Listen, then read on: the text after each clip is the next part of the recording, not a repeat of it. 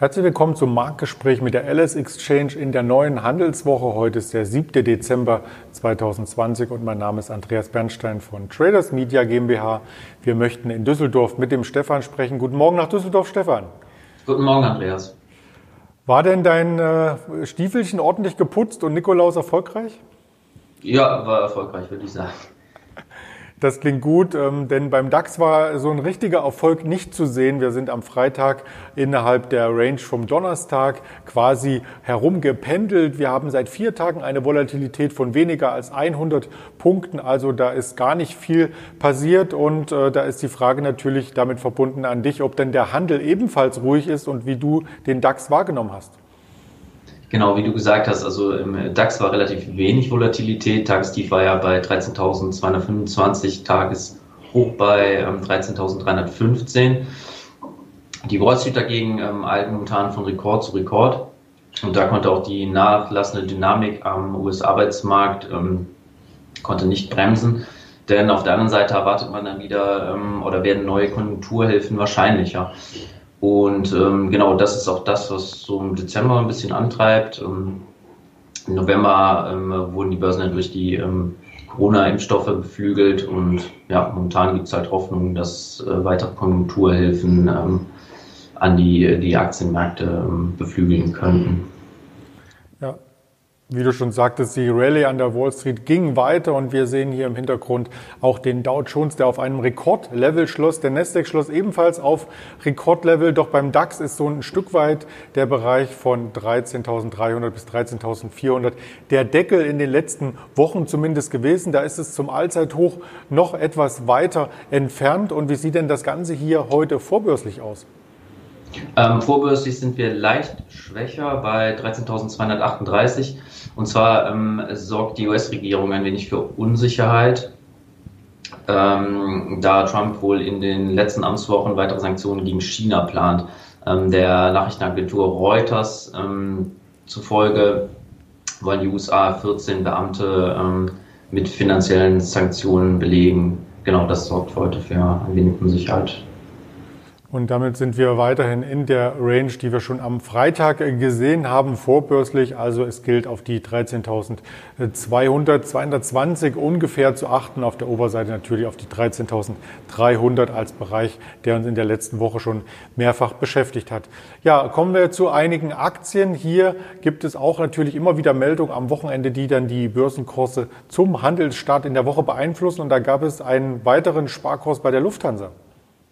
Genau, die Lufthansa hat berichtet, dass wegen der Corona-Pandemie natürlich weiterhin viele Jets am Boden sind und dadurch auch weiter Stellen abgebaut werden müssen. Bis zum Jahresende werden neunundzwanzigtausend Stellen wegfallen und davon zwanzigtausend im Ausland und siebentausendfünfhundert durch den Verkauf der Catering-Tochter L S G bzw. des Europageschäfts. Und im nächsten Jahr sollen in Deutschland weitere zehntausend Stellen abgebaut werden. Zwar ähm, steigt die Nachfrage nach Flügen ähm, über Weihnachten und Silvester an, ähm, erklärte die Lufthansa, also vor allen Dingen äh, Kapstadt, Cancun ähm, seien nachgefragt oder auch Teneriffa. Ähm, trotzdem bleiben halt wegen des Lockdowns in vielen Ländern zahlreiche Jets am Boden und ähm, zwingen die Lufthansa und natürlich auch die anderen Fluggesellschaften zum Sparen.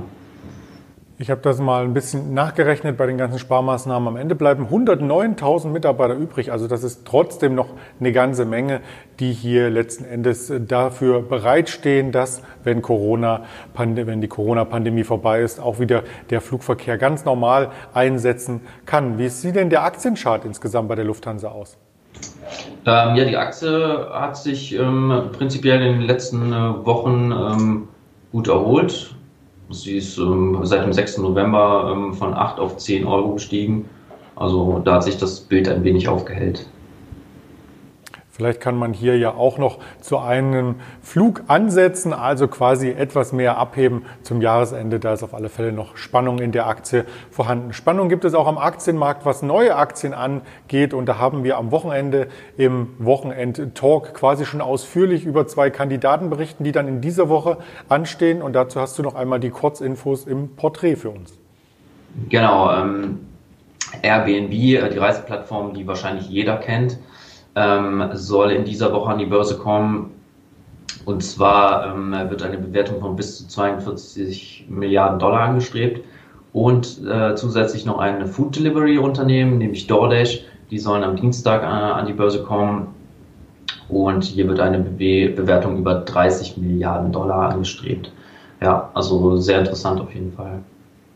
Das sind auf alle Fälle Hausnummern, wo man bei der Bewertung nochmal genauer in die Bilanz schauen sollte, beziehungsweise reinhören. Wir haben das Ganze vom Wochenende natürlich aufgezeichnet und diskutiert mit dem Henry zusammen. Und das Ganze können Sie entsprechend auf Spotify, Deezer oder Apple Podcast noch einmal hören oder natürlich hier im entsprechenden YouTube-Kanal, wo wir uns gerade auch befinden. Was stehen denn in dieser Woche noch für Daten an? Ja, genau. Der E U-Gipfel findet statt. Das ist ja, könnte man schon als Woche der Entscheidung so ein bisschen ähm, ähm, benennen, denn einmal ähm, wird halt weiter über das künftige Verhältnis zu Großbritannien diskutiert, das ja schon eigentlich im Oktober abgeschlossen sein sollte. Und die Brexit-Übergangsphase endet ja ähm, Ende des Jahres und ähm, also es muss jetzt eigentlich eine Einigung erfolgen, damit es keinen äh, Hard Brexit gibt. Und ähm, neben dem Thema steht noch der Haushalt für zwanzig einundzwanzig auf dem Programm, ähm, insbesondere das siebenhundertfünfzig Milliarden äh, Euro schwere Hilfspaket. Hier muss auch eine Einigung mit Polen und Ungarn gefo- ähm, erfolgen, die sich ja noch ein bisschen querstellen. Außerdem ähm, kommt noch die E Z B am Donnerstag und äh, da könnte es sein, um die Folgen der zweiten Welle ein bisschen abzumildern, dass, die, dass das Anleihenkaufprogramm aufgestockt wird. Ähm, Analysten rechnen hier mit einer Ausweitung um sechshundert Milliarden ähm, Euro. Genau, das ist ziemlich interessant auf jeden Fall alles. Und ähm, an Terminen steht noch äh, Adobe an. Ähm, der Photoshop-Anbieter ähm, kommt am Donnerstag mit Quartalszahlen. Und dann noch ähm, kleinere Unternehmen wie Bertrand und auch Ubis kommen wohl auch mit Zahlen. Das ist sehr spannend und da werden wir natürlich auch entsprechend auf die Unternehmen und Ereignisse schauen in den nächsten Marktgesprächen kurz vor Börseneröffnung hier mit der L S Exchange. Ganz lieben Dank erst einmal nach Düsseldorf an dich, Stefan, und eine erfolgreiche Handelswoche. Ja, danke dir auch, Andreas. Und das wünschen wir natürlich auch Ihnen als Zuschauer. Bleiben Sie uns treu, abonnieren Sie uns, geben Sie uns gerne einen Daumen, einen Stern oder was auch immer auf den Social-Media-Plattformen hier zu vergeben ist in positiver Hinsicht. Und bleiben Sie gesund. Wir sehen uns gerne morgen früh wieder zum Marktgespräch mit mir, Andreas Bernstein von Traders Media GmbH und der L S Exchange.